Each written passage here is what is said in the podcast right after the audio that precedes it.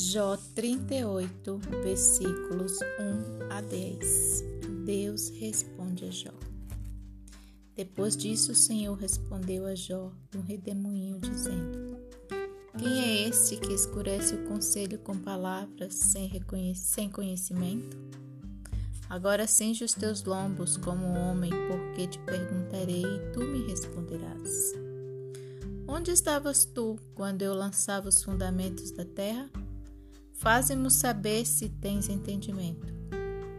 Quem lhe fixou as medidas, se é que o sabes? Ou quem a mediu com o cordel?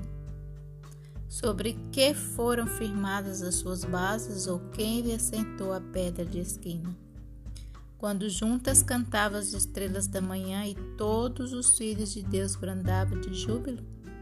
Ou quem encerrou com portas o mar quando este rompeu e sua rompeu e saiu da madre? Quando eu lhe pus nuvens por vestidura e escuridão por faixas, e lhe tracei limites, pondo-lhe portas e ferrolhos.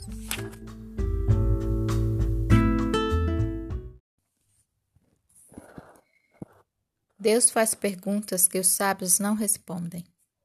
Pessoas da mais alta inteligência não conseguem compreender os mistérios de Deus revelados na natureza. A inspiração divina faz muitas perguntas que o mais sábio erudito não pode responder. Essas perguntas não foram feitas com a suposição de que pudéssemos dar respostas às mesmas mas a fim de chamar nossa atenção para os profundos mistérios de Deus e fazer com que saibamos que sua sabedoria é ilimitada.